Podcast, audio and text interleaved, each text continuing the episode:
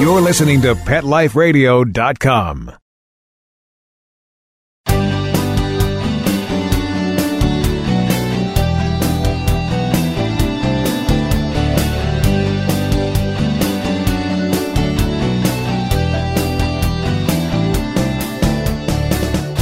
Welcome to Max A. Pooch's Awesome Animal Advocates on the Pet Life Radio Network. I'm Keith Sanderson, host and the sidekick of Max Pooch, the canine champion for animals and the environment. This is the unique show where each episode is focused on an animal advocate whose work helps improve or save the lives of animals and makes our planet a better place. Today, we will meet one of the group of people who were called crazy, misfits, and rebels. That was three decades ago. They made a leap of faith to realize a vision that they had long shared. That vision was to create a sanctuary for abandoned and abused animals. The result of that act was the founding of Best Friends Animal Society. Today's guest is Francis Battista, a co founder of Best Friends and one of those band of pioneers who believed killing abandoned animals was not the solution. Francis is an example of the diverse background from which animal advocates originate. He studied engineering and physics at NYU and State University in New York at Albany and started his career working in the family real estate business. We will meet Francis in a minute and learn what prompted him to leave his family's business and dedicate his life to helping animals. But first, a word from our sponsors. Pet Life Radio, the number one pet radio network on the planet, joins forces with iHeartRadio to put the power of your pets in your pocket. Awesome. Download the iHeartRadio app and rock Pet Life Radio on your phone, on your tablet, on your Xbox, in your car. Pet talk, pet tunes, and fun pet times. Pet Life Radio and iHeartRadio. Positively possum. Let's Talk Pets on PetLifeRadio.com.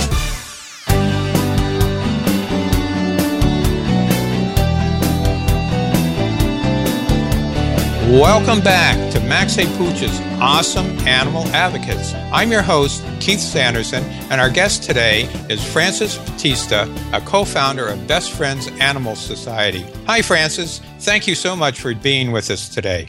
Uh, hi, Keith. Uh, thank you for having me. It's really great. I've been a fan of Best Friends for years, and and to talk to a founder is really quite inspiring to me. Francis, I imagine many of our listeners are surprised to learn that you studied physics and engineering in college. you want me to recite some equations? No.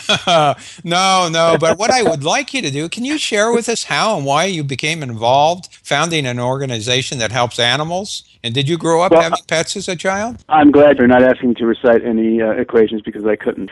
Thank you for the. It's slightly grandiose. Uh, the fact that I studied it and was, uh, you know, got into the, those courses out of high school reflected uh, a certain level of skill, but not sufficient to really make my career there. Mainly because that you know you have to be seriously interested and committed to that kind of work, and I wasn't. And what I was committed to and interested in was really like Max, finding a, a better way of life you know, and uh, looking to uh, the world around me. And this was, of course, the 60s. It was an interesting time and a time when there were the opportunities or apparent opportunities to remake the world were, were being offered, presented, and people were being encouraged to, to do what they could do to make a better place and a better world. And one of the things in the founding, between the founding of Best Friends and my brief sojourn in science and engineering, was considerable amount of time, although I began to get involved in animal rescue in the late 1960s, uh, actually in animal advocacy, beginning with uh, anti-vivisection. So the, the first calling or work that uh, I was involved in was writing and pamphleteering and advocating against the use of animals in experiments. And then in the early 1970s, began to get into shelter rescue work. And the calling of Best Friends, or the mission of Best Friends, which is to bring about a time when there are no more homeless pets, or to, and what that means in practical terms is ending shelter killing, But something that came out of uh, just a fundamental belief that uh, the animals matter. Their lives have intrinsic value. They're not ours to abandon, abuse, to treat with uh, disrespect, or to treat like a you know a used tire or an old toaster and throw away.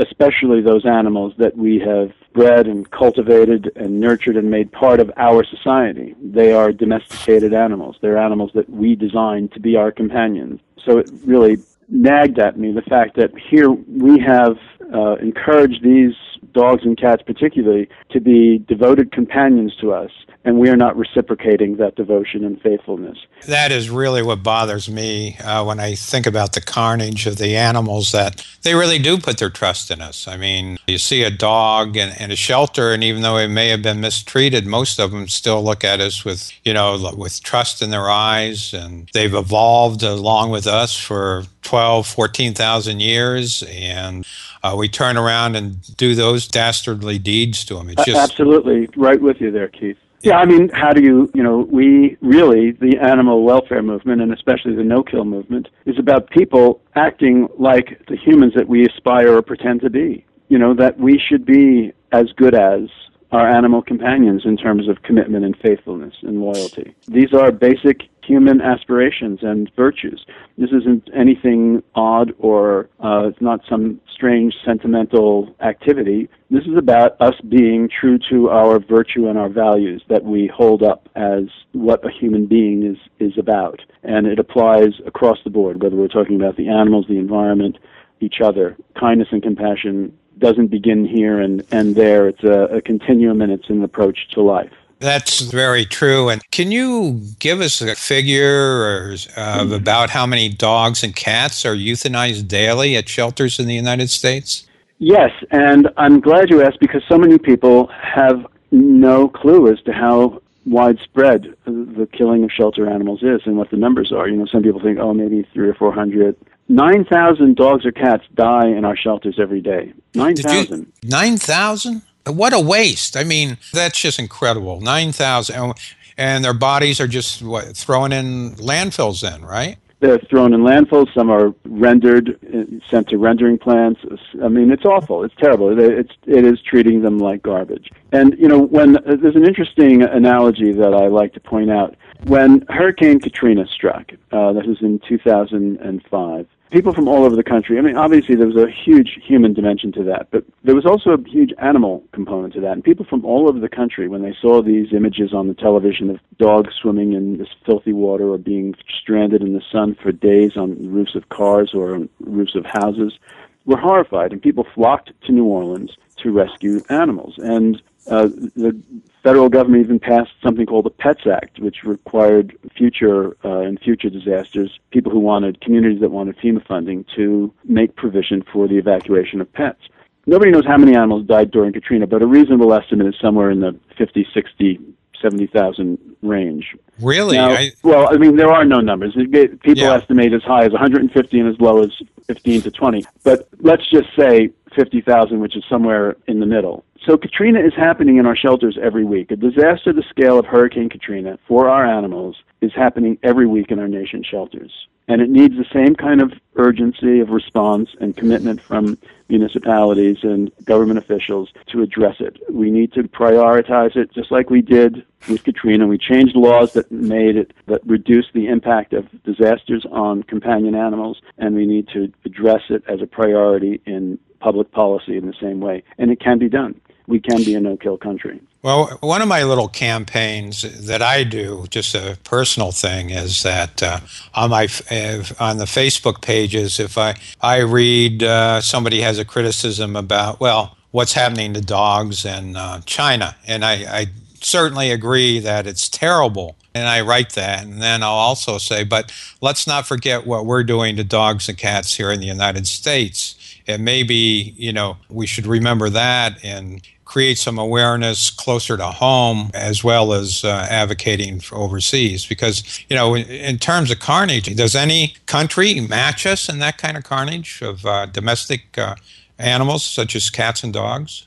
You know i don't track international numbers. I'm sure that there's tremendous suffering in a lot of uh, countries and I, and they don't even track those kind of numbers. But when you talk about the culls in, in cities for uh, in China or in some other uh, parts of the world where there's a, an episodic rounding up and killing of usually street dogs, you have to remember that in the late 19th century in this country, in New York City, they used to drown dogs in the river. They used to round them up, put them in a holding area, put them in cages, and lower them into the East River to drown. That was animal control in the late 19th century in the United States. So we've come a long way from that. And uh, hopefully, these other uh, parts of the world will, as they grow and uh, develop deeper relationships with the, their animal companions, will change. But there are other parts of the, the world, and Europe particularly, where this isn't the case. Shelter killing is not the issue. Now, you know, I guess the reason for the population of cats and dogs in the shelters is there, at least some people say, is because of the overpopulation. What are the primary causes of overpopulation of dogs? And are these the same reasons for the overpopulation of cats in the United States? Well, I think when we talk about overpopulation, it's all quite relative. There is, you know, I guess on total a surplus of dogs and cats, and the ones that are out of the mix wind up in shelters. But when you think about it, there are there's a demand for by the public for somewhere in the region of 17 million new pets each year. So 17 million homes will bring in a pet. And a lot of people are still acquiring their pets from either a breeder or from somebody down the street who had a litter or wherever. We want them to adopt. So it's really a matter of shifting the public's focus on where people acquire their pets and drying up those other markets so that the equation balances out. But the numbers of animals and, and that are entering shelters are relate frequently to with cats to community cats and out of control breeding. And we've addressed in many communities by TNR programs or what we're now calling shelter neuter return programs where rather than coming into the shelter the shelters are have incorporated integrated TNR programs where uh, community cats don't really ever come into the shelter system they are brought in they're spayed or neutered and returned to their locations and we've seen in communities that are undertaking that kind of practice that the populations, as reflected in the numbers of kittens that are turning up in shelters, being reduced and reduced and reduced. So there are ways to approach this. Dogs, it's, it's the same thing, but it's really a matter of promoting more adoptions for dogs. Right, right. You know, with community cats, it's interesting. I'm, we're going to have a guest in a couple weeks who uh, is working in Chicago and uh, with uh, feral cat communities. And uh, one way she's gotten the city to become more interested as a means of rat control. She's a PhD. And what she's discovered is sort of, I, I think, would be the obvious. Anybody who knows cats and rats is that where the cats are, the rats disappear rats in major cities like Chicago and New York are a problem. So it's sort of interesting how some people are working to uh, get positive reasons for tax money to go into to helping the animals. Well, and that isn't that our historic relationship to the cats? We have this collaboration with these other species based on mutual interest, and whether it's you know hunting and guarding and herding for dogs or rodent pest control for cats, you know that's how we originally formed these these relationships. I think one of the things that we've seen is that uh, very proactive trap neuter return programs that are done on a on a community-wide scale that can only be really effectively done through municipalities and through local animal services. When it's done on that scale, it has a tremendous effect and reduces the number of cats at large and the number of cats coming into shelters. So that's uh, a very, very key and important piece of this whole puzzle and uh, I think a very important piece. Now, you know, we've been fringing around uh, talking about the no kill movement, and, and Best Friends Animal Society is uh, certainly a primary force in that movement. Can you explain exactly what no kill means? Does that mean no animal gets killed, or and can you provide an example or examples sure. of successes? Sure. Well, when going back to the origins of this conversation and this movement back in the um, 1980s, about 17 million animals were dying in our nation's shelters. Currently, it's about three and a half to four million. So you see that a lot of progress has been made. And when we were talking about no kill, what we were talking about was that killing animals is not an acceptable means of population control. So population control by killing homeless pets is what we were talking about, and that the default uh, method of managing animals in our communities and our populations of animals has been historically to kill them. So the no kill movement is about saying no, that killing animals is not an appropriate method of a management of animals in our communities. We need to change that paradigm. And so the no-kill movement grew out of that, and it's come to mean, um, at, by definition, or the, as the commonly accepted definition of no-kill, is to a 90% live release rate or a 90% save rate, meaning that nine out of 10 animals that enter the, a given shelter system have a positive outcome. They're either returned to their owner or they are adopted to a new home. Now, that's just a threshold. That's just a sort of a, an arbitrary marker that says if you are achieving that, nine out of ten animals having a positive outcome, then it's fairly safe to say that this municipality is not killing animals for convenience or for population control or on a whim. They are making a serious commitment to a humane approach, a non lethal approach to management of animals in their community. Now, reach higher numbers, and communities have reached higher numbers. So 94, 95% is not unusual. Take Reno, Nevada. Reno, Nevada was one of the first and most significant countries to achieve no kill in 2007 under the leadership of Bonney Brown, who's uh, one of our former colleagues here at Best Friends and someone who works in this field and has achieved great results. Reno became a no-kill city, and um, and he brought by 2008. She went to work there in 2007. Within a year and a half, Reno was a, a no-kill city, and they had by the time she left that position uh, a, a year or so ago, they were achieving a 94% live release rate, not just for their shelter, but for the entire county and that's uh, quite significant.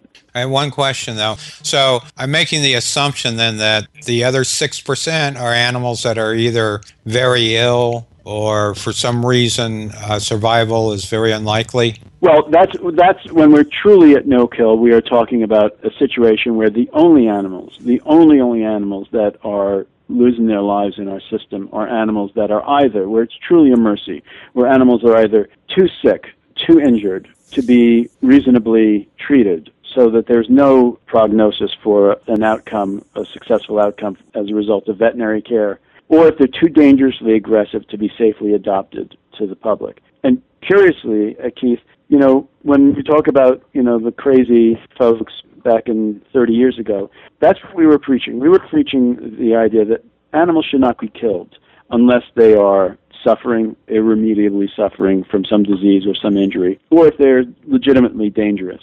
Now, interestingly, polls show now that that's what 70% of the general public believes that animals in shelters should only be killed if they are too sick or injured to be you know rehabilitated or respond to treatment or if they're too dangerously aggressive to be adopted to the public. So the public now is taking on the opinion that we had as a fringe idea back in 1984 that's now a mainstream belief. So the public is right there uh, this is not an outlier notion or an outlier idea. This is what the public believes, and we need to translate that public sentiment to action in all of these communities around the country, just like with Katrina. Francis, speaking of needs, uh, we need to take a break right now. But when we return, I want to hear what you have to say to the critics of No Kill. But first, a word from our sponsors. We'll be right back, right after these messages. Stay tuned. It's designerpetsweaters.com, the latest fashion trends for our furry friends. Hand knitted designer sweaters for your precious pup or cool cat. Beautiful couture patterns for your pets, including custom knitted formal wear, casual wear, yachting, and even sports themed. Many designer pet sweaters include feathered tammy hats, top hats, and a lot of sparkle. Each sweater includes leg loops, front paw sleeves, and leash opening. Visit designerpetsweaters.com to order your four legged fashions today. Your pets will stay warm for the winter and be runway ready. Large or small, we fit them all. Designerpetsweaters.com. Calling all pet product manufacturers and pet experts. Let the public relations and marketing professionals at Whitegate PR get you featured in the news. I'm Dana Humphrey at Whitegate PR, and we have been specializing in pet product PR for over 10 years and can get your brand featured in the media, from TV to radio to print to blogs. You can find out more at www.whitegatepr.com. Hi, everybody. I'm Megan Blake here with my sidekick, Super Smiley, the giant mutt and spokes dog for throwaways. You're listening to Pet Life Radio, and I'd like to tell you about our brand new show, A Super Smiley Adventure. Our show explores adventures with animals. They can be traveling, out in the world trips, or inner journeys where our animals lead us to inspiration and self discovery, or just plain fun adventures. Join us here on Pet Life Radio on A Super Smiley Adventure. Good boy. Let's talk pets Let's talk pets. on Pet Life Radio. Pet Life Radio. PetLifeRadio.com.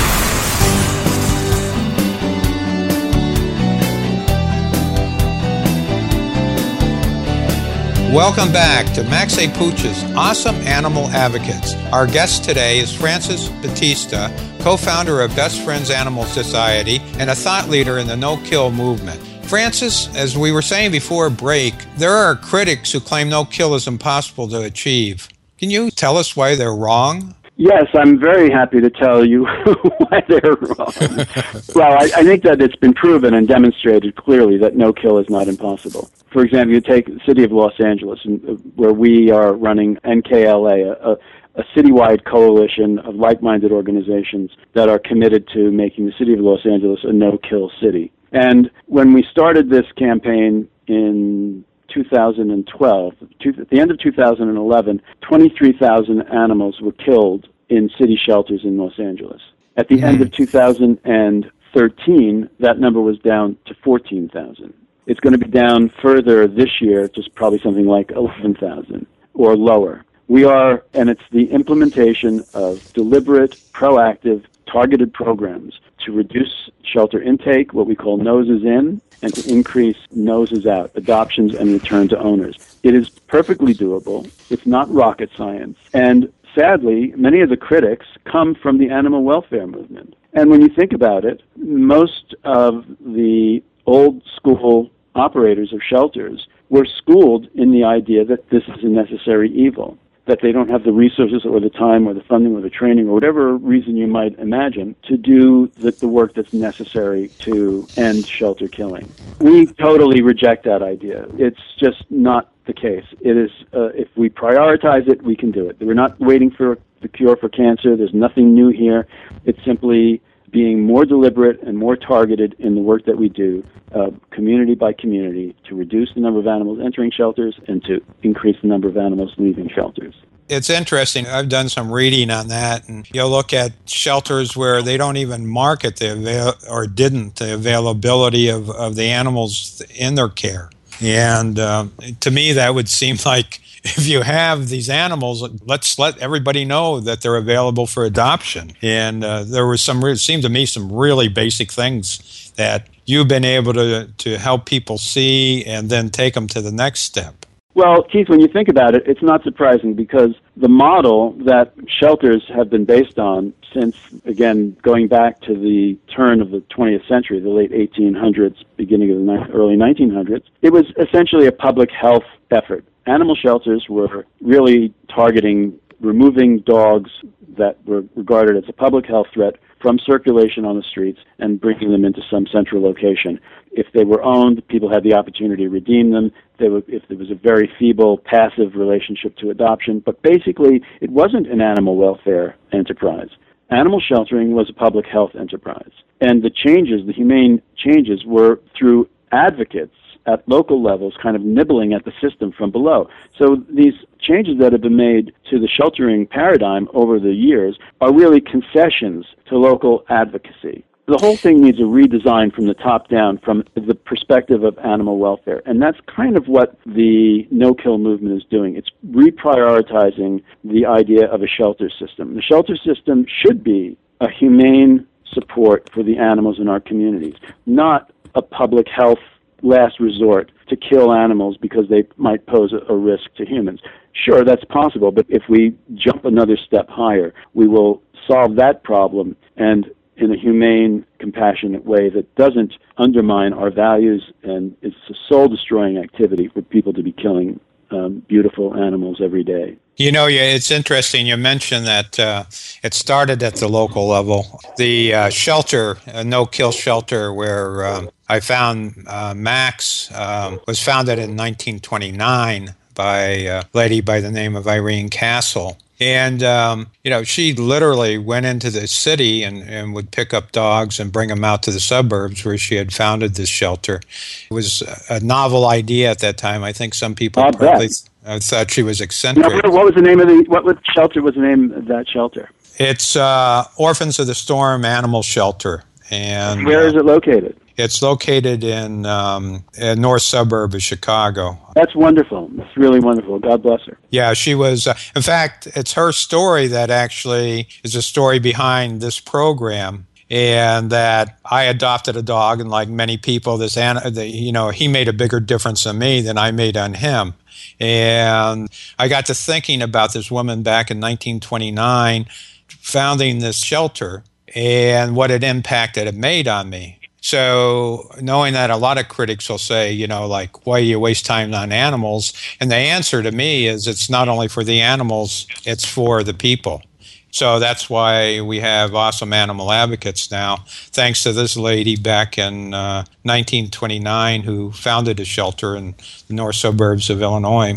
Well, that's wonderful. I'm going to look into it. And I feel uh, remiss at not being more aware of it. And there are other places, you know, like Bide-A-Wee in New York is a very long-standing no-kill shelter sanctuary, but where the, the no-kill movement stepped out and where, you know, Best Friends began as a, a no-kill sanctuary. But the, no-kill movement is really now taking that concept of the value of life into the city and municipal operations. And that kind of is where, uh, you know, the rubber meets the road in terms of influencing the practicalities of municipal government, limited budgets, all sorts of other competing priorities, and implementing these no-kill principles. But it's doable, and ultimately it saves money and saves lives and uh, changes the perspective of uh, you know animal control from dog catcher to friend. Right, right. Now, what can we do on the local level to, to help uh, local animal shelters change from the uh, old model to the new model? Well, there are a number of things, and one is simply to advocate for it, to make let the to translate that passion that people have for their animals and the understanding that these lives have value into action at a local municipal level by communicating that with your local city council people and what you expect them to provide in terms of resources for sheltering and also what is expected of the local shelter in terms of outcomes. So that you know for example some municipalities award contracts to humane organizations to run their animal control operations. And some of these are done on numbers. So the contract is based okay if you handle you know x number of thousands of dogs and cats then we will pay you this. So they're paid by on a quantity basis, which is a dis- utter disincentive to reduce the number of animals coming into the shelter. So you have now it becomes a jobs program. So it, that's crazy. Sheltering should not be about jobs. It should be about the humane care of the animals in our communities. And by rewarding contracts based on numbers of animals handled, you totally disincentivize the idea of improving those numbers or reducing the numbers of animals coming into the shelters. So there are just very simple things that could start to change the way local municipalities and shelters approach this work. But it starts with people being engaged and involved, talking to their city council and letting people know that they want to see changes and they want to see no-kill philosophy implemented and, and no-kill programs and, and uh, policies at a public policy level being implemented in their communities. And we are there to help with how to's, and there are a lot of other folks around that can help guide organizations and municipalities in this direction. Where can my listeners get more information about helping out if they, they're so inclined? Well, they can visit bestfriends.org and go to the, you know, various buttons there that lead them through uh, how to act, uh, you know, how to take action, how to be involved locally. About we have a, a, a network, Best Friends network partners uh, that uh, there are more than a thousand organizations around the country that we participate with and support. Through promotions and campaigns and there are organizations in virtually every community around the country that share these values and these ideals. And so you can visit Best Friends to find out who's doing what in your community, and also how you can take action with your city council. And you know, this is not uh, doesn't need to be uh, adversarial. This is simply about communicating what's important to you and what you want to see happen in your community. Yeah, I think that's a key thing because, as you said before, a lot of it's just awareness. And I think many rational people, when they find out really the numbers, they say, oh my goodness. And then at the local level, by, by doing something there, uh, obviously those big national numbers start to dwindle. What other major activities is Best Friends Animal Society involved? Well, we have the sanctuary is the heart of our work. And the sanctuary is located in the Red Rock country of southern Utah. It's a 3,000 acre reserve. We look after about, on any given day, 1,700 dogs, cats, horses, farm animals, injured wild birds. We do wildlife rehabilitation. And we support uh, the efforts of local rescue around the country by helping them with problem animals. We also have dedicated programs in the state of Utah. So the we have a statewide program in the state of Utah to end shelter killing here, and that's been progressing dramatically well. We have a city program in Los Angeles that is on track to realize a no-kill community in the city of Los Angeles, with six city shelters of the city of Los Angeles by 2017. We have our, as I was talking earlier about these uh, shelter integrated TNR programs, we inaugurated that in Albuquerque, in Tucson, in San Antonio, um, in Baltimore, supported in Jacksonville, in Atlanta, and we are now um, engaged in uh, programs in New York City. So we are pretty spread out. We do work, and again, I say we have uh, you know a, a thousand network partners that we support through promotions and campaigns and fundraising opportunities. Wow, that's all very, very ambitious. And uh, I hope everyone who's listening will take it to heart and go pitch in because it really is a local grassroots effort that's going to change this terrible story that uh, is part of our history of mistreating animals. Francis, I ask each of my guests this question, and that's how, with all the human misery and suffering in the world, can you justify spending time, money, and resources on helping animals? Well, thank you for asking because I think that anyone, and you know, I've spent a lot of time at tables uh, talking to the public at a very grassroots level about the work that we do. And often I'll be side by side with someone who's working with the homeless or with child abuse or some other cause. And there is always a, an enormous level of appreciation and respect across these lines. There's no problem between people who are doing compassionate work. Kindness isn't something, as I said before, that begins at point A and ends at point B. It's a, an approach to life that includes the animals. We can't exclude the animals and expect to have a, a compassionate society that's going to solve human problems. If we are compassionate towards the issues of our fellow human beings, we are going to be compassionate towards the needs of our fellow creatures. And likewise, the needs of the environment. You can't separate these things. They are part of a continuum. And I have absolute respect for people who devote their lives to the needs of our fellow human beings. And um, this is part of that same motivation. It's simply directed towards animals. But when you're dealing with animals, really you are dealing with people so many people, really what you're doing is helping people fulfill their commitments and their obligations. And there are so many individuals who come to us who are desperate and heartbroken that life circumstances have resulted in them having to find a home for an animal. And they are desperate. And the idea of taking that animal to a shelter is unthinkable. So most of the work when you're involved in animal welfare is working with people. That's a great answer, and uh, I hope uh, that everyone who heard you play that back because it, you know it, there's a lot of I think passion and behind what you said. Well, thank you, Keith, and kudos to you for doing the work you're doing and bringing this to public attention. And uh, thanks for opening my eyes to that Orphans of the Storm. Well, they were really great. In fact, this Irene Castle had been a um, internationally known dancer back in the 20th century. And the 1939 movie made with uh, Ginger Rogers and Fred Astaire was about. Oh, really? Yeah. It's that castle, is it? Yes, yes. And uh, her first husband died, and she married the um, person who uh, founded the Chicago Blackhawks. So obviously lived in the uh, Chicago area, and that's how she ended up founding. What a cool the, story. Yeah, it really is. It really is. We've run out of time, and this has been great because, as I said, I, I've been a fan of your organization for years, and it's really a th- thrill talking with you, Francis. Again, thank you for being with us.